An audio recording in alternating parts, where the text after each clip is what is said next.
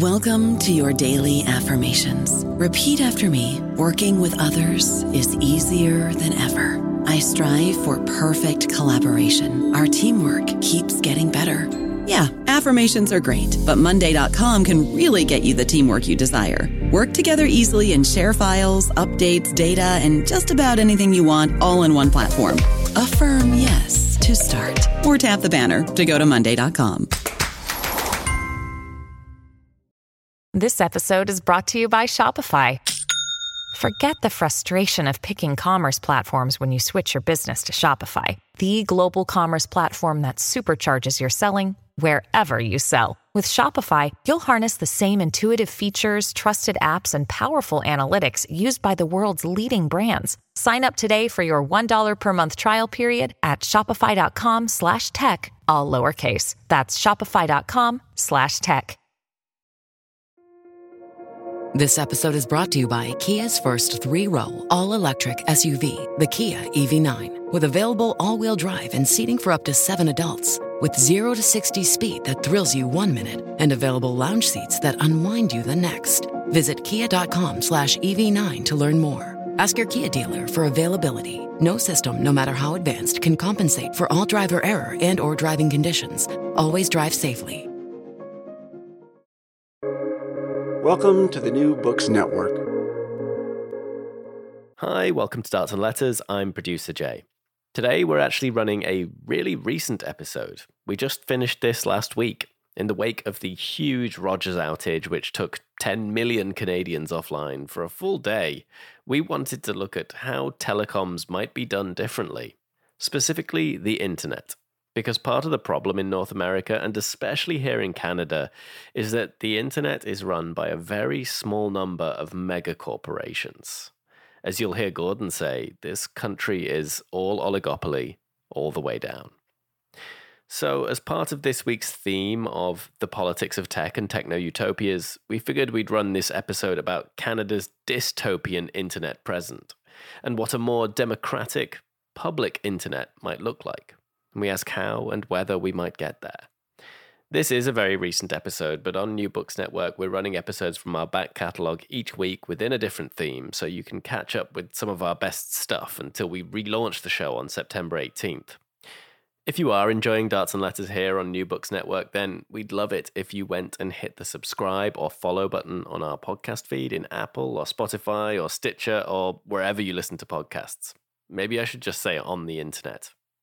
And on the internet now, a podcast about the internet. I should probably warn you, we got pretty uh, creative with the intro on this one.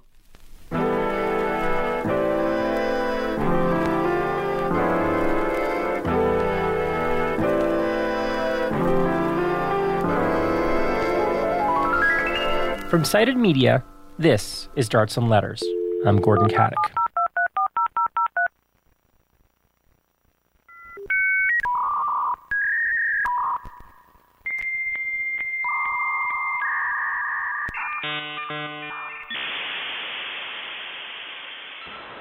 My name is Jack Cole, and we are here in Toronto at the headquarters offices of Rogers Communications.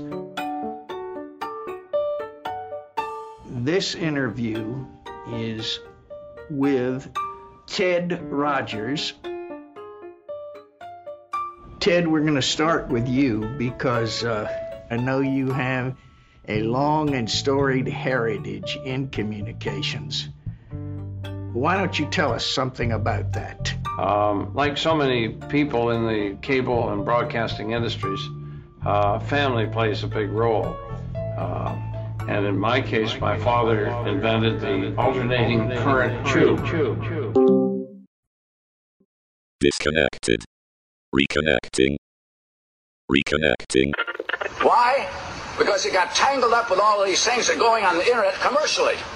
And, and here we have this one situation where enormous entities want to use the internet for their purpose to save money for do doing what they're doing now. And again, the internet is not something that you just dump something on. It's not a big truck. It's, it's a series of tubes. The internet is not a big truck. The internet is not something that you just dump something on. The internet is not. The internet is not a big truck. The internet it's a series of tubes.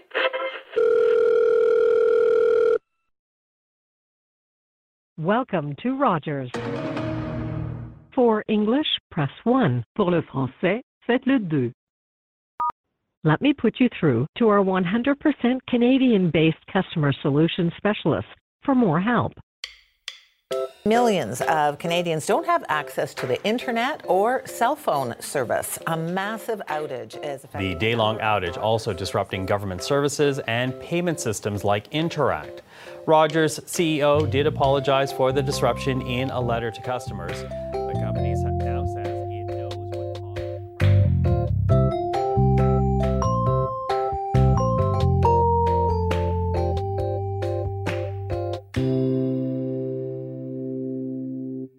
We're back, folks. We've said this joke before, and I guess we have to say it again. This country is just three corporations under a trench coat. It's all oligopoly all the way down, nowhere more so than in telecommunications. Three companies dominate traffic, and when one goes down, the whole country does. So today on the program, we try to imagine a better way. We look for an internet for the people. Anti monopoly is part of that, but what about a socially democratic internet? Today I'm joined by Ben Tarnoff. He's a tech journalist, and his new book is called Internet for the People The Fight for Our Digital Future. Today on Darts and Letters, we socialize the tubes. Stay tuned. You're listening to Darts and Letters. If you like what you hear and you want to support us, why don't you subscribe? You can do that wherever you find your podcasts, or you can find us at dartsandletters.ca. Okay, back to the show. Ben Tarnoff, welcome to the program. Hey, Gordon. Thanks so much for having me. I'm so excited to talk to you about your new book, uh, Internet for the People. I think it's like such an important uh, intervention in the kind of um, in the techlash, and I, I want to talk a little bit more about what that is and how how your account of it kind of differs in a really interesting way. But maybe to start, I can't help but uh, ask you about the situation in Canada, which Canadian uh, telecom oligopolies make the case in the United States look like some hyper competitive, decentralized Matt Stoller dream. You know, like sure, it is. Uh, sure. It is a whole lot worse here. So what happened? Um, the Rogers communication network was down, which accounted for about twenty five percent of the entirety of Canadian internet traffic.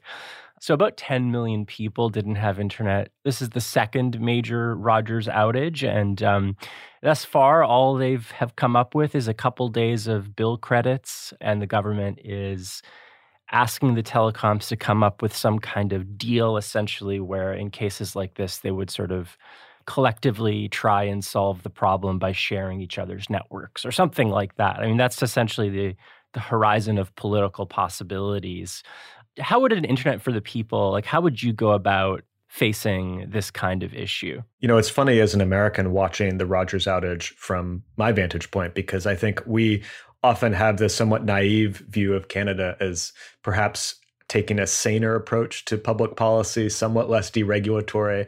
But of course, as you point out, with telecommunications, you have an intensely concentrated market, as as we do, and there are kind of different histories behind those. But you know that introduces these massive vulnerabilities you know where you have these very large firms that are essentially extractive that are drawing fees often exorbitant fees from their customers funneling them upwards into the pockets of investors and executives and failing to invest appropriately in infrastructure, which produces the kind of breakdowns that we've seen obviously at an enormous scale with with the latest Rogers outage, but you know, at smaller scales all all over the place that that don't even make the news. You know, my perspective broadly is that if the profit motive is the principle by which connectivity is distributed, then millions of people will necessarily be either underconnected or entirely unconnected. And I think we've seen that in the United States, where my work is focused quite clearly. We have, in addition to you know frequent outages because of this highly predatory business model, we also and I can speak more specifically here to the American context, have a severe crisis of connectivity. More than 162 million Americans, which is nearly half of the country, do not access the internet at broadband speeds. As you might expect, the un and underconnected are disproportionately rural folks, low income folks, people of color. And what they don't get access to is not a luxury. Internet access is not a luxury in 2022. It's a basic precondition for participation in economic, social, cultural, civic life. I think we've seen this with the pandemic. We see the United States in the early days of the pandemic, we had people fleeing to the parking lots of churches and other community organizations that put out Wi Fi networks because they had to apply for unemployment insurance they had to work from home. Their kids had to take classes from home. And they couldn't do so because there wasn't a decent internet connection at home. So we have a very severe social crisis in this country. And to my mind, profit maximization is to blame. I'd like to begin uh, the conversation of your book sort of defining our terms, which which is a surprisingly difficult thing to do in this conversation. Like, what is the internet? but you know, you start the book talking really about uh, you know an undersea fiber optic line, and the book really does remind us of the materiality of the internet. And reading it, you know, I was reflecting on. I can't remember when this was, but was kind of in the Jon Stewart days. Remember when Ted Stevens said the internet is a series of tubes, and and everyone mm-hmm. kind of um, mocked him for that phrase, and it became kind of this meme. And now I'm thinking like. Uh, there are a lot of tubes in the internet, aren't there? like, um, basic, uh, basically, what I'm asking: to what extent was uh, was Ted Stevens right all along? Uh, is the internet a series of tubes? It is. Indeed, it is. And, you know, there's a great book about how the internet works called Tubes. So, you know, Tubes is uh, is a good metaphor. I mean, I think to your original question, it's surprisingly difficult to succinctly define what the internet is. And that was surprising to me when I started working on this book because we talk and think so much about the internet that we take for granted that we know what it is. But when we scratch the surface a bit and try to actually give the two sentence version, the paragraph version, it's it's much harder than we may have expected. For me, the internet is best understood as a language. It's a language that enables different computer networks to interconnect with one another and thus to form a global network of networks. Concretely, the language is implemented as a protocol, which in computing is simply a set of rules for how computers can communicate with one another. And this protocol is first developed in the 1970s and then greatly developed and expanded over the subsequent decades. But this language of the internet, which, if you like, is a kind of digital Esperanto that allows this universality of computer communication across different networks, this language of the internet is spoken across particular structures. And those structures, as you point out, Gordon, are material. They're fiber optic cables that run under the oceans, that track continental coastlines. They are big data centers, racks of routers, all sorts of stuff, heavy stuff that you can touch with your hands, through which this language is operational, if you like. So all that hardware would be lifeless without the language. It needs to be animated by this language, if you like. But conversely, without all the hardware, the language would not be able to be spoken. I think it's such a nice reminder that the internet isn't just like an idea that someone came up with, but took an enormous amount of investment, uh, mostly public investment, to create a really quite robust infrastructure. And I'd love to go through some of those kind of key points. Like, I think that people understand, kind of in a general sense, that the internet came out of state funding and, and, and state projects, but maybe they don't know the sort of particular. So, if you could just kind of take us through some of the key beats, like like from the start with DARPA and ARPANET, I mean, what what was kind of the first internet? Maybe the most interesting way to start the story is to talk about the launch of Sputnik in the late 1950s. Moscow newspapers were first. Then headlines around the world echoed the news. Russia had blasted a man-made moon into outer space. On every continent and in every land, the story of Sputnik 1 dominated the front pages. The Soviets had scored a scientific first, and the Moscow propaganda mill busily trumpeted the news. This triggers a collective freakout in the American policymaking establishment because they feel, oh God, the Soviets are outpacing us in science and technology. We need to make major investments in order to catch up. Soviet films of student groups tracking the satellite underscore the emphasis on science in Russian schools. It is a challenge that President Eisenhower has said America must meet to survive in the space age. One of the outcomes of this is the creation of DARPA, which is the Pentagon's R&D arm. By the early 1960s, DARPA has decided to make significant investments in computing and in computer networking. So by the end of the 1960s, they have created this cutting edge computer network called ARPANET. ARPANET uses a new technology called packet switching, which is quite revolutionary because it involves breaking a message down into a number of different discrete units called packets. So this computer network, ARPANET, connects computers, which we have to remember in the 1960s are enormous mainframes. They take up whole floors, they cost millions of dollars. These computers at different sites across the country are connected through ARPANET. Now, that's very well and good if you are a DARPA contractor sitting at a mainframe in Northern Virginia and you want to talk to a mainframe, let's say, at Stanford. But what if you wanted to bring computing power out from those big fixed sites and into the field? That is, how could you make computing power available to soldiers deployed in the field?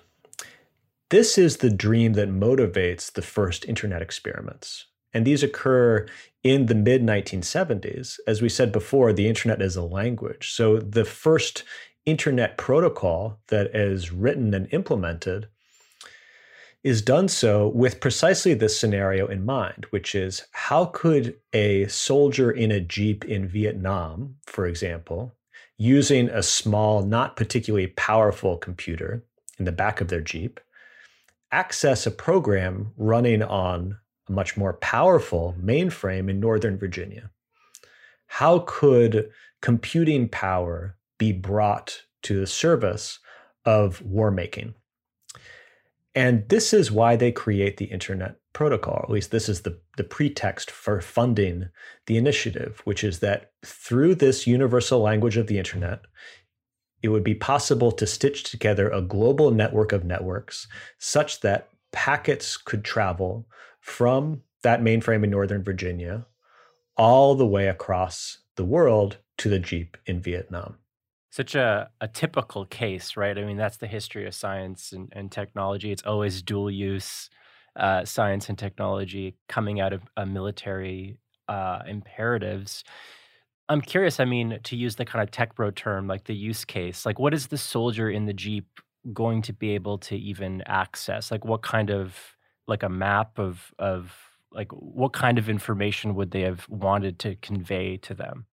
Well, so one of the uh, examples that they actually do uh, run, you know, one of the many experiments here is a situation in which you have a smaller computer on a tarmac, and the task is to figure out how to load a large cargo plane which is actually a pretty difficult thing to do. Because if you think about it, you need to maximize the space in the hold of a cargo plane. You need to space it out properly depending on whether the cargo plane is going to land under enemy fire, it may have to take evasive action. In other words, there's a lot of inputs to this decision of how to make the plan.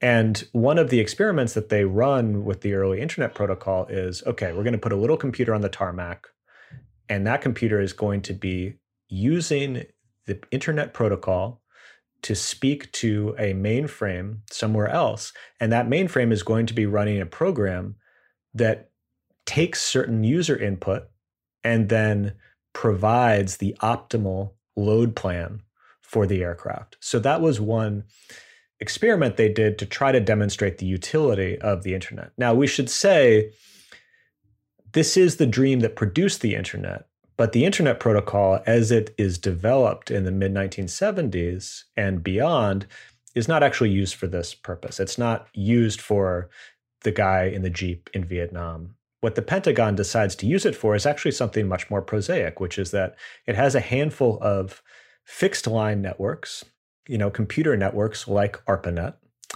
and it needs to find a way for these networks to interconnect, to communicate with one another, because they speak, if you like, their own provincial dialects, and they there is a use for a kind of digital Esperanto to bring all those networks together. So that's what the Pentagon uses it for. And the internet as a place, not just a protocol, but as a discrete collection of computer networks, thus comes into existence in the 1980s as the Pentagon uses this new protocol to interconnect its various networks. You know, one of the things you talk about in the book is just how much investment is necessary to sort of make this possible. You know, I'm curious, like, you talk about how you know would have been sort of suicidal for a private corporation to do these kinds of things. I mean, would it have been possible to have an internet that wasn't created out of just like generous state subsidy? Well, there are various cases where the Pentagon basically asked the private sector, could you build us something like this? And they say, no, we can't see the money in it. DARPA didn't want to build ARPANET itself. It asked AT&T whether they'd be interested in building a packet switch network. And the executives couldn't see the money in it. It was also a paradigm that was completely different than what they were used to. I mean, packet switching was quite revolutionary compared to how the traditional telephone system worked. Once ARPANET was up and running, DARPA even offered it to AT&T to to run for them and they said no.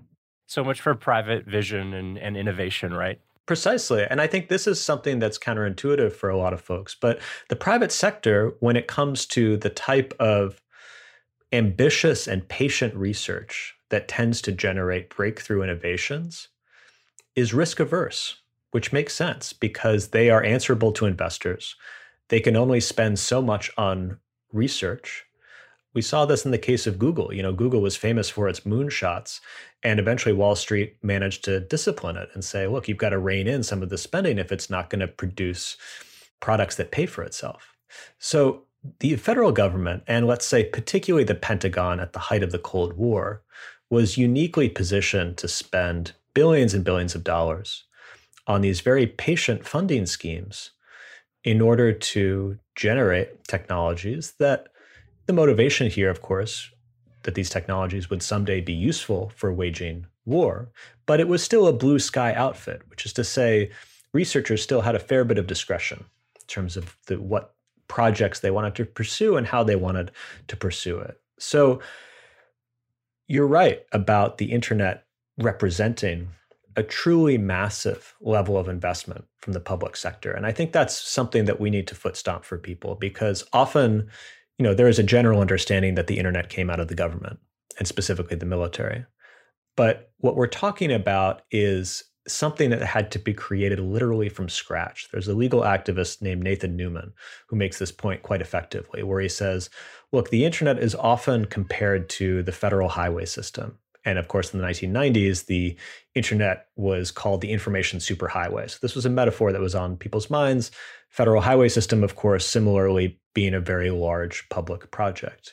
But Newman goes on to say that comparison only really makes sense if you could think of a scenario in which the federal government invented the internal combustion engine, invented asphalt, staffed all of the firms necessary to produce all of these things.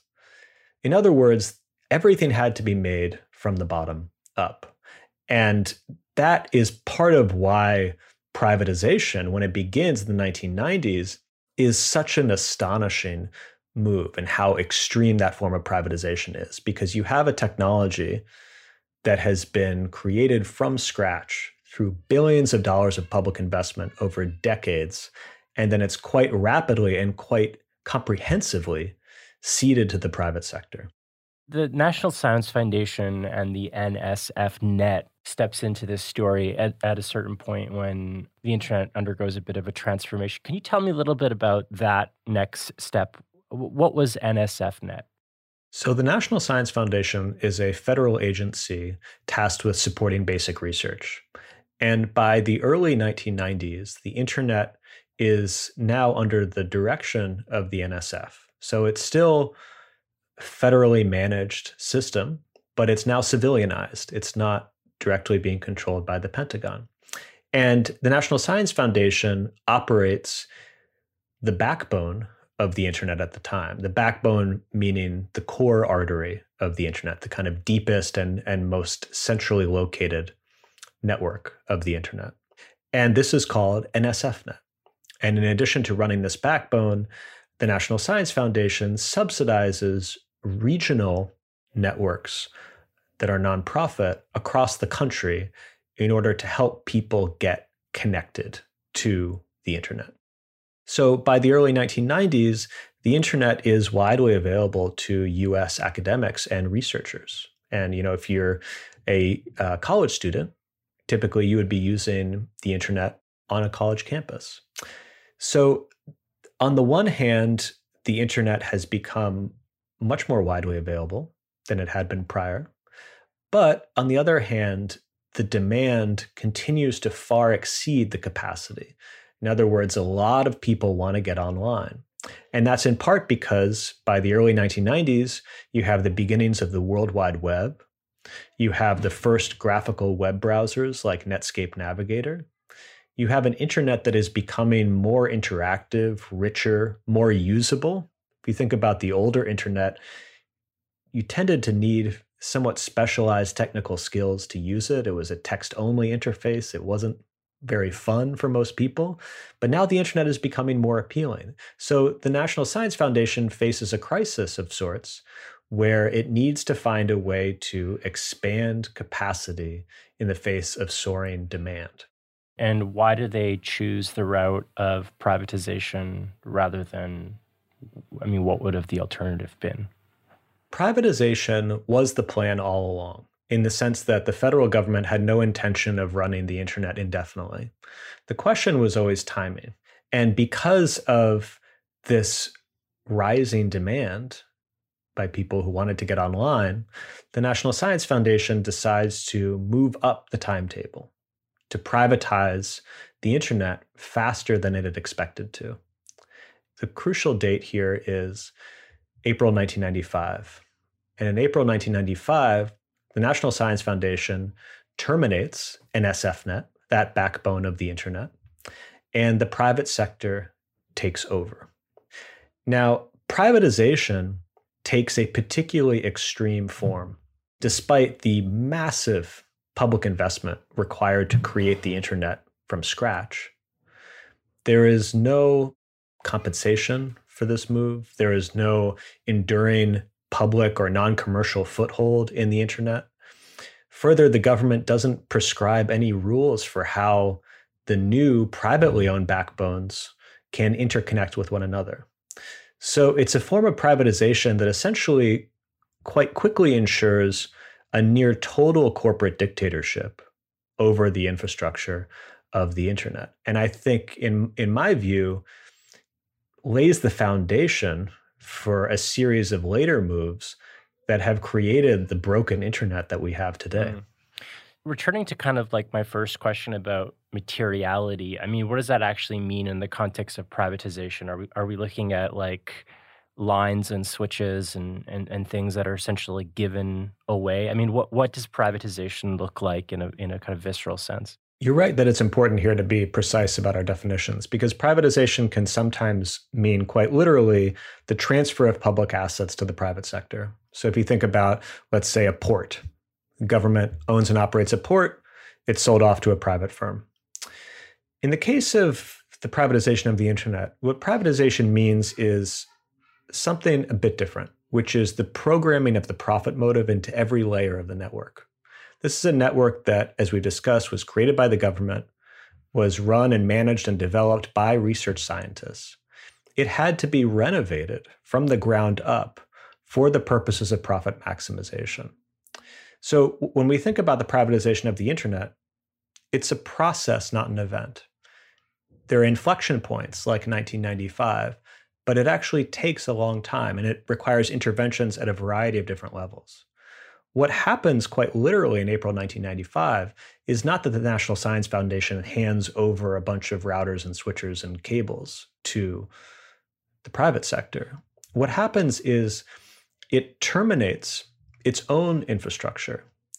And crucially, because the National Science Foundation ran the backbone of the internet, because it was the agency that was subsidizing all of these regional nonprofit networks that were enabling people to get online in the first place, it had immense power to determine the terms of the transition. It was in the driver's seat when it came to what would this future internet look like. And it decides to let industry unilaterally dictate the terms of that transition. So it's a somewhat subtler move here than just saying, here is the internet as a thing, because of course the internet is, is kind of too complicated for that to be the case. It's it's more that the federal government, and in particular in this case the National Science Foundation, abdicates its responsibility to set out a different path forward. This period of privatization, I mean, we should put a finer point on it and, and, remind people that this is the Clinton era and the third way Democrats who are radically transforming um, the vision of government. And, and you say in the book, like the FDR style social democracy is completely dead at this point. And so you have a kind of convergence of, you know, right wing libertarianism with third way kind of Clintonism that seems to be like a unique maelstrom. You know, the internet came sort of at the worst time, I guess, to be sort of publicly managed because of the political forces. You know, but when, but when you write that in the book, that you know, social FDR style social democracy is dead, it, it got me thinking. Well, okay, like thought experiment. Like, let's imagine that FDR style social democracy wasn't dead and the internet was maturing at this time you know, in the mid 90s, what would have the alternate choice, what might it have been? One of the things I try to point out in my book is that there were always alternative paths that the internet could have taken. And there were always alternative proposals that people were putting forward about how the internet might evolve that turned that would have created a different internet than the one we know today. In the, the early 90s, Senator Daniel Inouye of Hawaii actually puts forward a Senate bill that would have reserved up to 20% of the capacity of the telecoms, reserved it for so called public uses. So this capacity would have been provided for free to qualifying institutions that serve the public, like libraries. And further, there would have been a funding stream available to those institutions to develop their own content and programming. One of the major sources of inspiration for this idea was public media. You know, we talked about FDR. Of course, one of the features of the FDR era was the rise of radio. And thanks to a social movement, a portion of radio spectrum was set aside for non commercial uses. Same with television spectrum. And that was the animating principle behind Inouye's proposal. Activists at the time called it a public lane on the information superhighway. So that was one proposal. There were a number of others. But of course, what we didn't have in the 1990s was a social movement that could have made these ideas active, that could have made them feasible in the face of immense industry opposition. And as you point out, not only do you have quite strong telecom lobbying in this period, but you have a broad ideological consensus around the need for the private sector to take command. And that's reflected on the one hand, as you pointed out, by Clintonism, and on the other hand, by Newt Gingrich's Republicans in Congress. Gingrich, in particular, was a kind of poster boy of techno libertarianism. You know, he's interviewed favorably in Wired magazine. He's kind of positioning himself in this era as a kind of cool kid of internet deregulation. So it is a perfect storm, if you like, of material and ideological conditions for privatization to take an especially extreme form. You talk about a lot of different platforms, uh, and you don't like that term. I'll ask you about that, but you know, eBay and Amazon and Uber and others, and can't really get into all of them in in in tons of detail. But I wanted to ask you about why you reject the term sort of platform when when talking about these these tech behemoths. I don't love the term platform because I think it mystifies and obfuscates what these systems really are. You know, platforms suggest neutrality, openness, even handedness. It suggests that these companies are not, in fact, intimately involved in legislating our online experiences as we know that they are. So it's a term that, you know, originally has a more specific technical meaning of being a set of components that developers can build applications on top of. But platform has now become this very flexible term that essentially refers to any piece of software that's running on the internet. And I think it does do this work of of suggesting a kind of neutrality that in fact does not exist. So, as an alternative to the term platform, I suggest thinking of them as online shopping malls, as essentially the online equivalent of, of the shopping mall that we all know. And I think this helps clarify the ways in which they they actually operate. If you think about a shopping mall, a mall is is essentially a privately owned public space. It's a corporate enclosure with all sorts of different interactions transpiring inside of it. Some of these interactions are social. If you're a suburban teenager, you probably go to the shopping mall to hang out with your friends. Some of these transactions are commercial. Go to the shopping mall to buy things. The crucial thing about the online mall, however, is that everything that one does within the walls of these enclosures produces data. And this data, as we know, can be processed and monetized in a variety of different ways. I draw on the work here of the scholar Jathan Sadowski, who points out that shopping malls are offline shopping malls are in the rental business. You know, they're charging rent to merchants for a particular spot in a shopping mall. Online malls can also charge monetary rents. If you think about the case of Uber, they're taking a fee for each ride. But crucially, they also charge data rents which is they manufacture data about all of these different interactions that are transpiring within the enclosure. And this is the true source of their power and the true source of profit. And they they regulate the terms of the transactions. I, one of the interesting parts about your book, you look at kind of the techno libertarian optimism of eBay, right? As as trying to be kind of a perfect market, but quickly they realize that that doesn't really work and so then it becomes a much more tightly regulated space.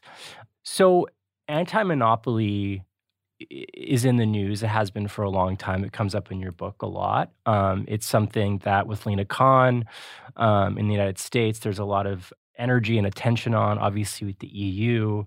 It doesn't go all the way, though. I mean, t- tell me a little bit about what you see as kind of the promise, but also the limitations of thinking about the problems of our internet as simply a monopoly problem. Well, look, I think anti monopoly gives us a valuable toolkit with which we can begin to constrain the power of these big firms and to shrink their footprint.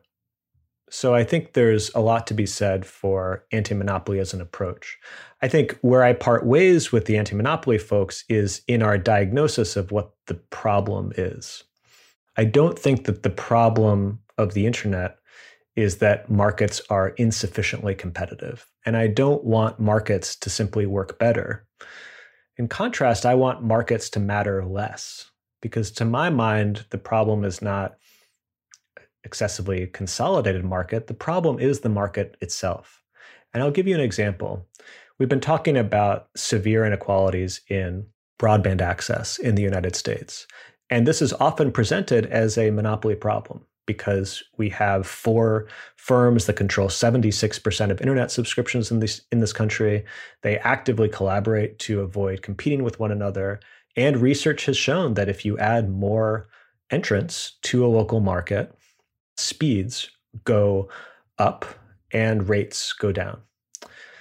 But what the data also shows is that competition tends to work best for the customers who are worth competing for, which is to say, the downward pressure on pricing mostly occurs for the higher end broadband plans. And I think this points to an important point, which is that even under more competitive conditions, millions of people will remain bad customers because they're too poor to afford internet service, because they live in locations, rural areas, low income areas in which there simply isn't infrastructure.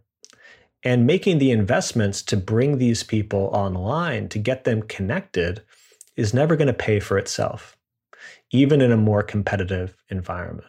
We can move up the stack and talk about some of the limitations of anti monopoly as a paradigm with the so called platforms. One comes to mind is Facebook. If you think about a company like Facebook, as we've seen reported endlessly in the press, much of the destructive power of Facebook lies in the fact that it was optimized from the ground up to maximize user engagement. That means that its filtering algorithms tend to favor sensationalistic, provocative, hateful, bigoted content with all sorts of deleterious social consequences. Now, that imperative to maximize user engagement at all costs came out of an era of relative competition, came out of an era when Facebook was trying to grab market share as quickly as possible, to grow as fast as possible. So the idea that simply adding more competition to the markets of the internet, to having more competitors to Facebook, would do anything to solve that deeper problem, I think is misleading. I think we really need to think that uh, more clearly about the fact that the profit motive and profit maximization as the organizing principle of the internet is the core issue here. It's not how profit is pursued by larger or smaller firms. What would that look like? You have a lot of um, promising examples in your book of like deprivatizing the internet and making it more driven by public interest and public control. What in your mind are sort of the more most promising examples to build around? Well, what I call for in the book, as you point out, Gordon, is deprivatization. And to my mind, deprivatization means creating an internet where people and not profit rule.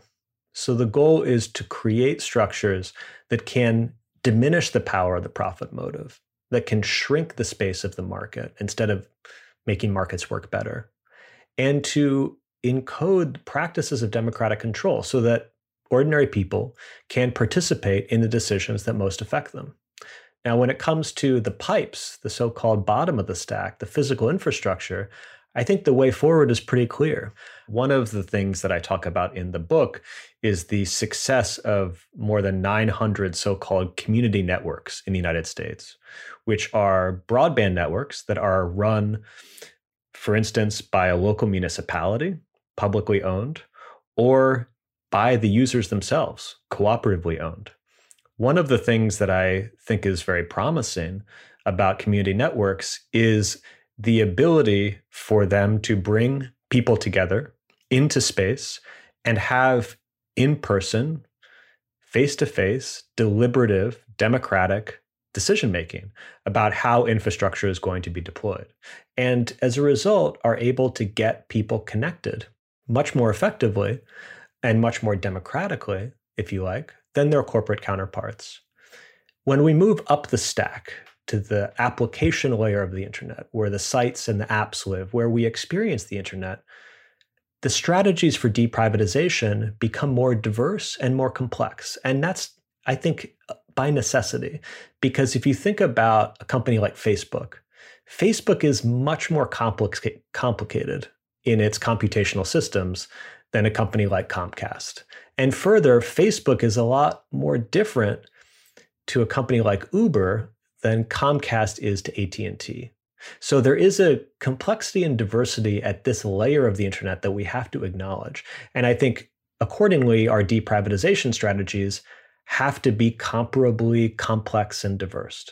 So in the book I point to a number of promising experiments that give us some possible ways forward for how we might think about deprivatizing these different realms of the application layer.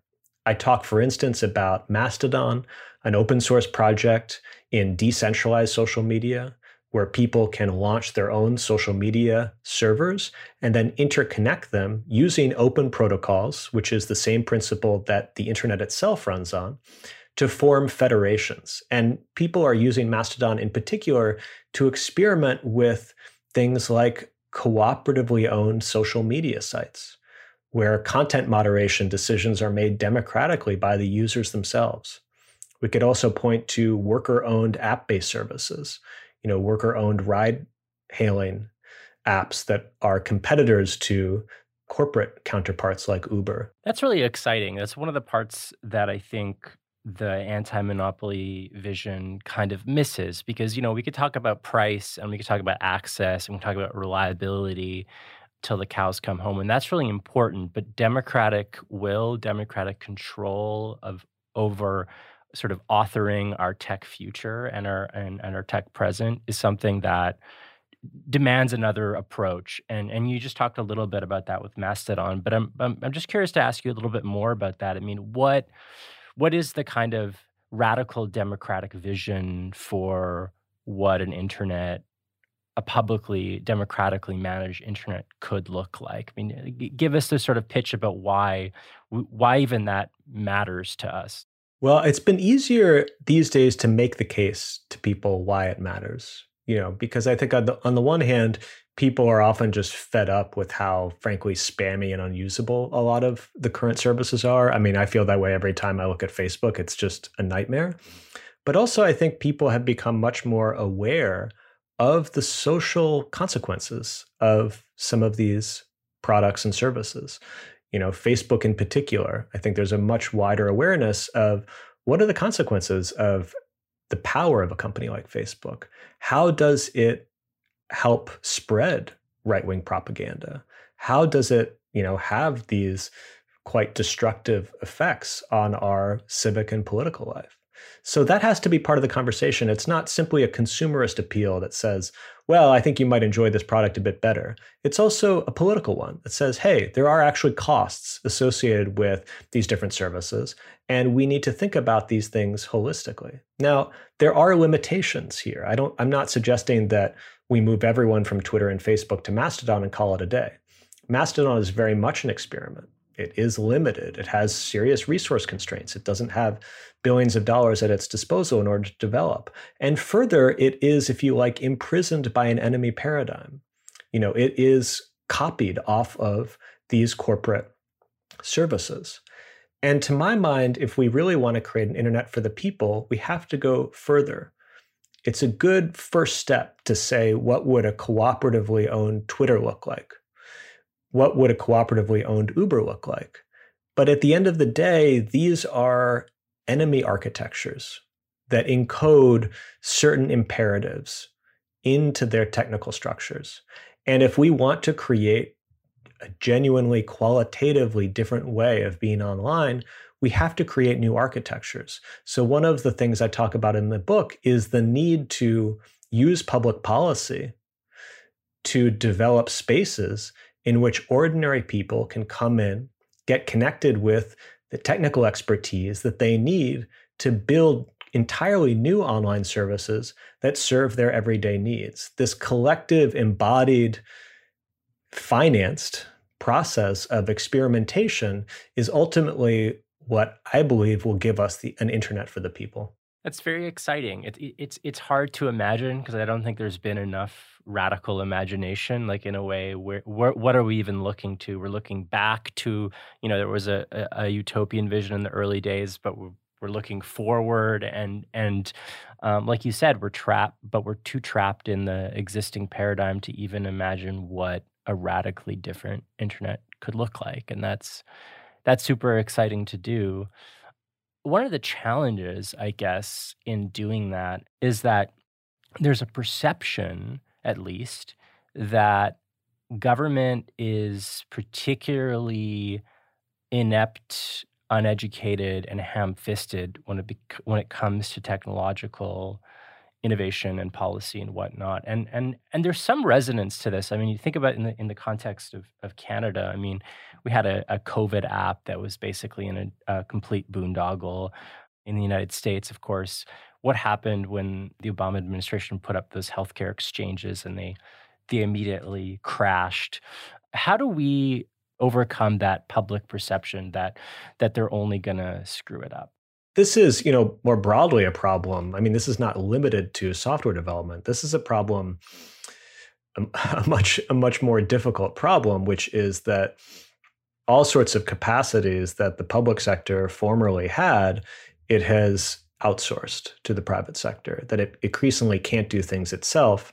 So broadly that is a capacity problem. It's not an absolute loss of capacity it's that the capacity has frankly been reallocated I mean, the, the US state is as powerful as ever, but what it prefers to spend its money and time on is caging and killing people, not providing social services, not building infrastructure, and so on. I would say, in the case of the public sector, the demonstration effect is a very powerful thing. And part of why the telecoms have been so bitterly opposed to these community networks that we've been discussing is because they fear the power of a good example. Even if it's a small network that serves a small community, if word got out that you could have a publicly owned broadband network that provides better service at lower cost than Comcast and actually enables you and other community members to participate in decisions about how the network is going to be run, that's terrifying for the telecoms. So that's part of what we have to do. And that is working at the level of imagination. You know, one of the successes of the neoliberal project has been to come into government to slash and undermine certain services and then point to them when they fail and say government can't possibly do those things anyway. Right? They've produced their own examples to substantiate their own ideology. And we have to do the same on our end. Absolutely.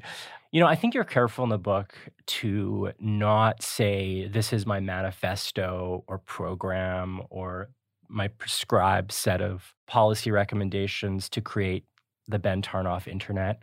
Uh, but I am kind of curious if you could give me a sense of what kind of ideals and what would your kind of radically democratic internet for the people, what might it look like? Well, I did a adapted excerpt from the book in uh, the New York Times, and this is one thing the editors pushed me on. Was like, okay, I want to see it concretely. What does this look like? and you know, as you point out, I have some reluctance about being excessively programmatic because on the one hand, I think you need to give people some examples to make it concrete, but I don't want to put myself in the position of dictating the precise blueprint. Inevitably, the blueprint itself will have to change because part of my argument is that we need a process of experimentation to develop new ideas. That said, in the piece, I have a kind of science fictiony scenario in which you wake up one morning, you grab a cup of coffee, that hasn't changed, fortunately, and you log on to a social media site that is run by your local library in which librarians are present to help contextualize and classify and curate information. They essentially help play the role of maintaining the health of the information environment, if you like. And on this local social media site, you're engaged in conversations about, say, an upcoming municipal election, about things that are going on in your community. But critically, because this site is federated through open protocols with sites throughout the country and throughout the world, you're also able to exchange messages with people elsewhere. Now, content moderation decisions in this scenario are made at the local level. They're made with members of your other local community in in-person settings. You all get together at the local library and decide how is information going to travel in our site. But it's not an isolated site you are still able to connect to this wider group. So the internet remains global, but its governance in this respect is local, and thus the possibility of in person deliberation. Admittedly, this is not the most imaginative possible scenario. These are this is an attempt to think through a near future based on stuff that more or less exists in the present. So there are some limitations here. But I think these experiments, you know, all these things exist as we've been discussing.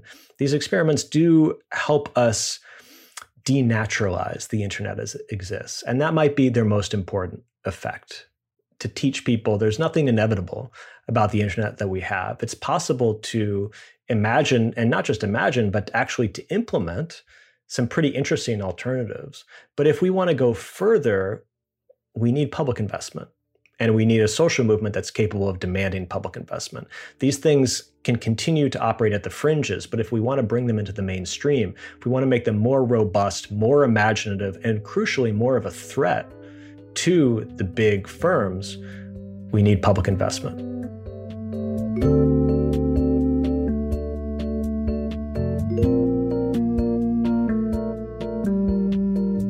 Was Ben Tarnoff. His new book is called Internet for the People The Fight for Our Digital Future. That's out now from Verso Books.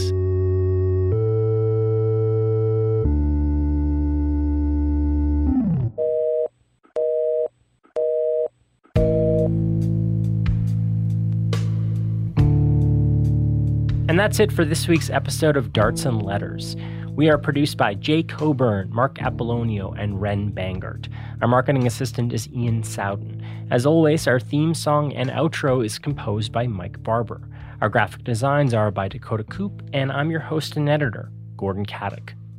This episode was part of a wider series that looks at the politics of technology. It received funding from the Social Sciences and Humanities Research Council of Canada. The scholarly leads on this project are professors Tanner Mirrlees at Ontario Tech University and Imre Szeman at the University of Waterloo. We are also backed by our generous patrons. Join us and join them by going to patreon.com forward slash darts and letters. Thanks for listening. Check back in in two weeks.